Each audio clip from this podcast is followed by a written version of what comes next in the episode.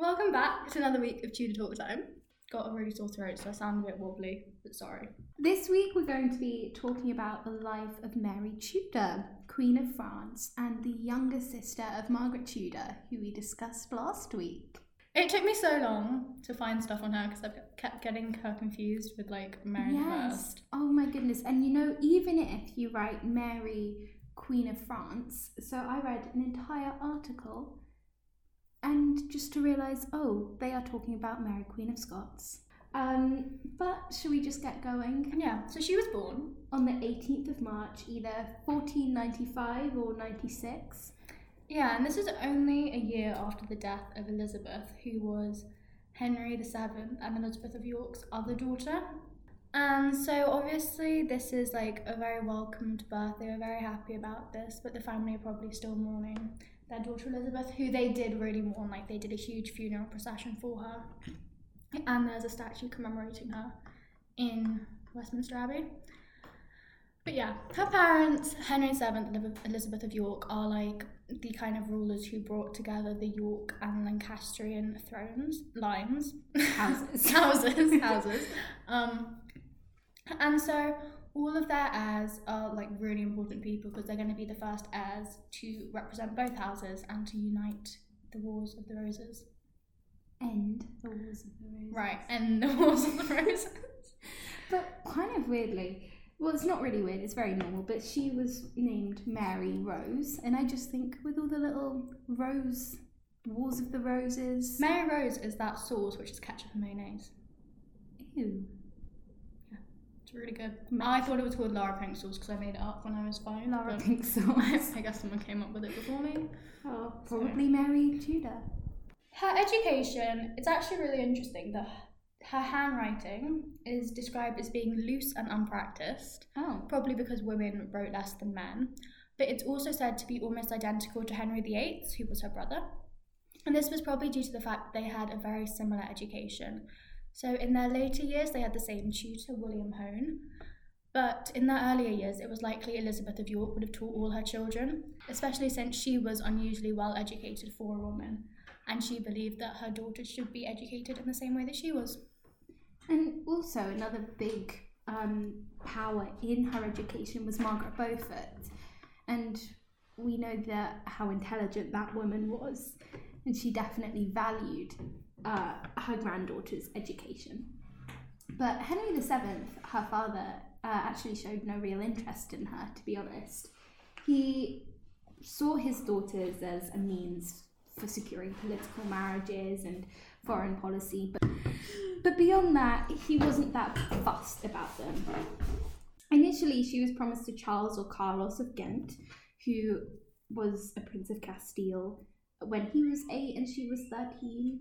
And it's reported that she really loved being a princess of Castile. Um, But it's also reported that she didn't want to marry someone who was younger than her. yeah. This a marriage proposal was decided at a one day summit conference, which was held in Calais in 1500. It was its aim was to repair the Anglo-Burgundian relations, promoting Habsburg support for the for the Yorkist cause. So this meant that Philip and Henry would cement their good relationship by discussing a double marriage alliance. So they wanted Henry VIII to marry Eleanor, and they wanted Mary to marry Charles. Um, this so this betrothal happened in 1508. There was a proxy marriage of Mary, who was only 12, to Archduke Philip's nine-year-old son Charles. Um, the royal printer described it as the most noble alliance and greatest marriage of the Christendom. Charles was heir to a lot of territory, which was great. He had the Holy Roman Emperor, the Holy Roman Empire and Austria, Burgundy and the, and the Netherlands, Castile and Aragon, and their rapidly growing empire in the New World. Um, the whole celebration, it was a big, big thing. They had festivities which were divided between Greenwich and Richmond, and they began in early December. The proxy wedding itself took place on the 17th of December in Richmond. Mary, because she was schooled with the same teacher as her brothers, is said to have spoken very well, and she gave lengthy vows which were perfectly and distinctly in the French tongue, which is very impressive. Um, there were three days of jousting following the cem- ceremony, and then the court all returned to Greenwich to celebrate Christmas together. Obviously, didn't really work that much. because in 1514, having been betrothed for six years, um, that betrothal was broken off. Um, it's likely at this point that she is already quite in love with a man called Charles Brandon, who is a man of much lower rank, so not really a suitable suitor. I mean, yeah, he don't even know. I mean, he had only been ennobled by Henry VIII. I'm pretty sure. Like he got most of his titles and lands from Henry granting them to him. So obviously not the best candidate. But um, Mary did strike a promise with her brother. With Henry VIII now on the throne, she and her six year long betrothal cancelled, she decided to make a little deal with her brother. She said, Listen, well, allegedly, allegedly, she said, um, You can make me marry whoever you want, but as long as, but if I outlive them, if they die before I die, I'm allowed to remarry whoever I want. And Henry said, of course, to appease her mind. And Charles Brandon was already about 10 years older than her, and he'd had a wife who had died. He had divorced another wife. I think he had two daughters at this point. And she's still pretty young. Sorry, let me just work out how old she is. How old is she? 18. Yeah. So, yeah, instead, a proxy wedding took place between Mary and Louis XII of France. He was 52 years old. it's a worse age gap. Ew. Um, and because he's so old and so frail, she becomes just like a nurse to him, and she's just like almost like a employee in a way. And don't think there was any love there. And she was really angry about this marriage. She complained about it to Henry a lot, Yeah, she was very vocal against it. but it was just a diplomatic marriage in this in that way. It was actually said that um, Maximilian and Philip were kind of peeved off that she went for the French marriage instead of a Habsburg marriage. Yeah, but I mean, I think in probably in Henry VIII's like, why am I defending Henry VIII? Anyways, I think in Henry VIII's eyes, he already had like the ties Yeah. with Spain settled. He was still happily married to Catherine of Aragon, you know, the Spanish infanta. So I think he thought all was good, um, and that there was no need to like. There was no need to like deepen the ties with Spain. He was like, may as well spread them out.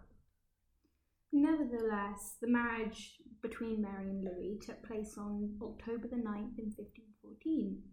And even if she was, you know, unhappy with her situation, she did treat Louis with kindness, and as Laura said, was a bit of a nurse towards him. Um, but she didn't have to do it for very long because he died on January 1st, the next year. And Mary was then taken away to mourn. I don't think she was doing much mourning. I think she was being forced to mourn. But they made her mourn in a very kind of pious way, in a very nun like way. She was veiled and secluded, isolated from everyone to show her mourning. And this is when it's a bit of a weird choice of Henry to send Charles Brandon. But he sends him, he sends him to France Because they're besties.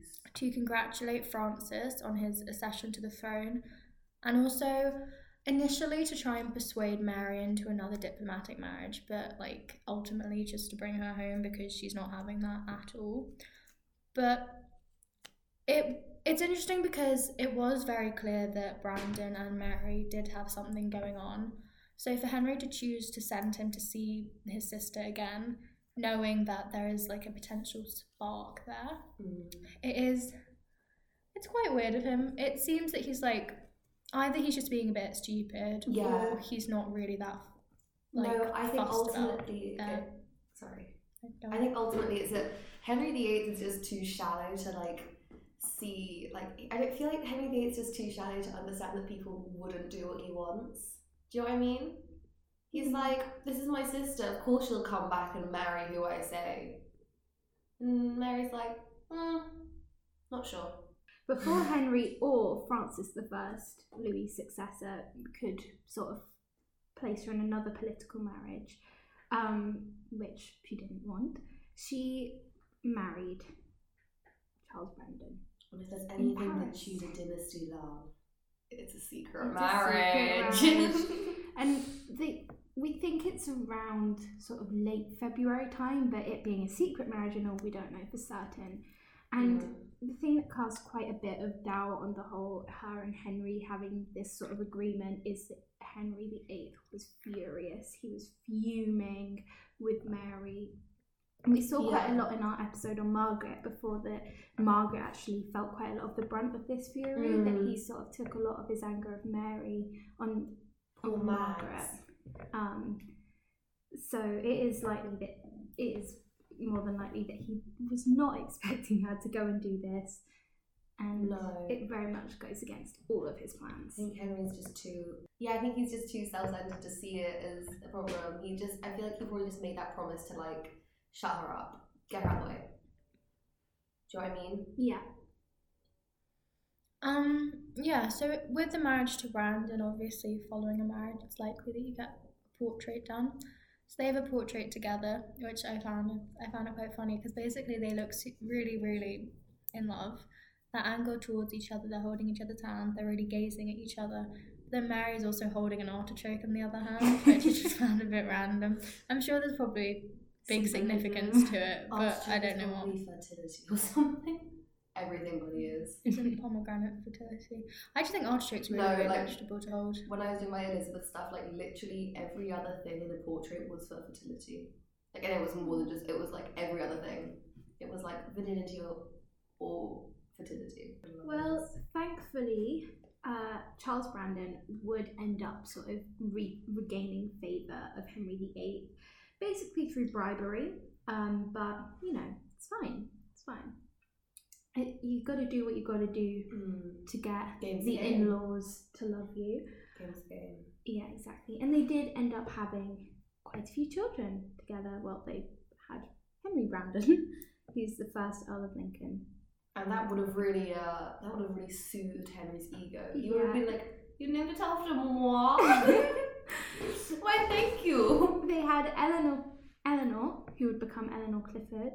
They had another Henry Brandon, and they had Frances, who would become Frances Grey, Dun, dun, the mother of Mary, Jane, and Catherine Grey, who we've done episodes on. Cardinal Wolsey, I wouldn't say that he was a big supporter of um, Mary and Charles's marriage, but he was he was willing to sort of intervene on their behalf to smooth things over with Henry, and this is also probably a reason why Henry stopped kind of wanting to kill the both of them. Mm. You know, good for good for them. Um, and Then she dies in 1533, and she dies pretty young. mm, She's only around 40. I um, don't do maths, so. There's not much about Mary in most things because I think she's kind of pushed to the side, even though she was Queen of France, albeit for like three months. But um, nevertheless, definitely interesting to look into. yeah, I think she's kind of thought of as like slightly irrelevant, but I think she's like thought as as like Henry's baby sister. Do you know what I mean? Yeah. No, no, definitely. I think she is just sort of seen as the scandalous Tudor. I'm gonna add it in at the What's end. that? 1510, it was called the Shrovetide Revel, which was basically a party, and it's kind of beginning of Henry's reign. So obviously he wants a big party. He wants people to see him as successful enough to have a big party. Um, they all disguise themselves as Russians, Prussians, or Turks.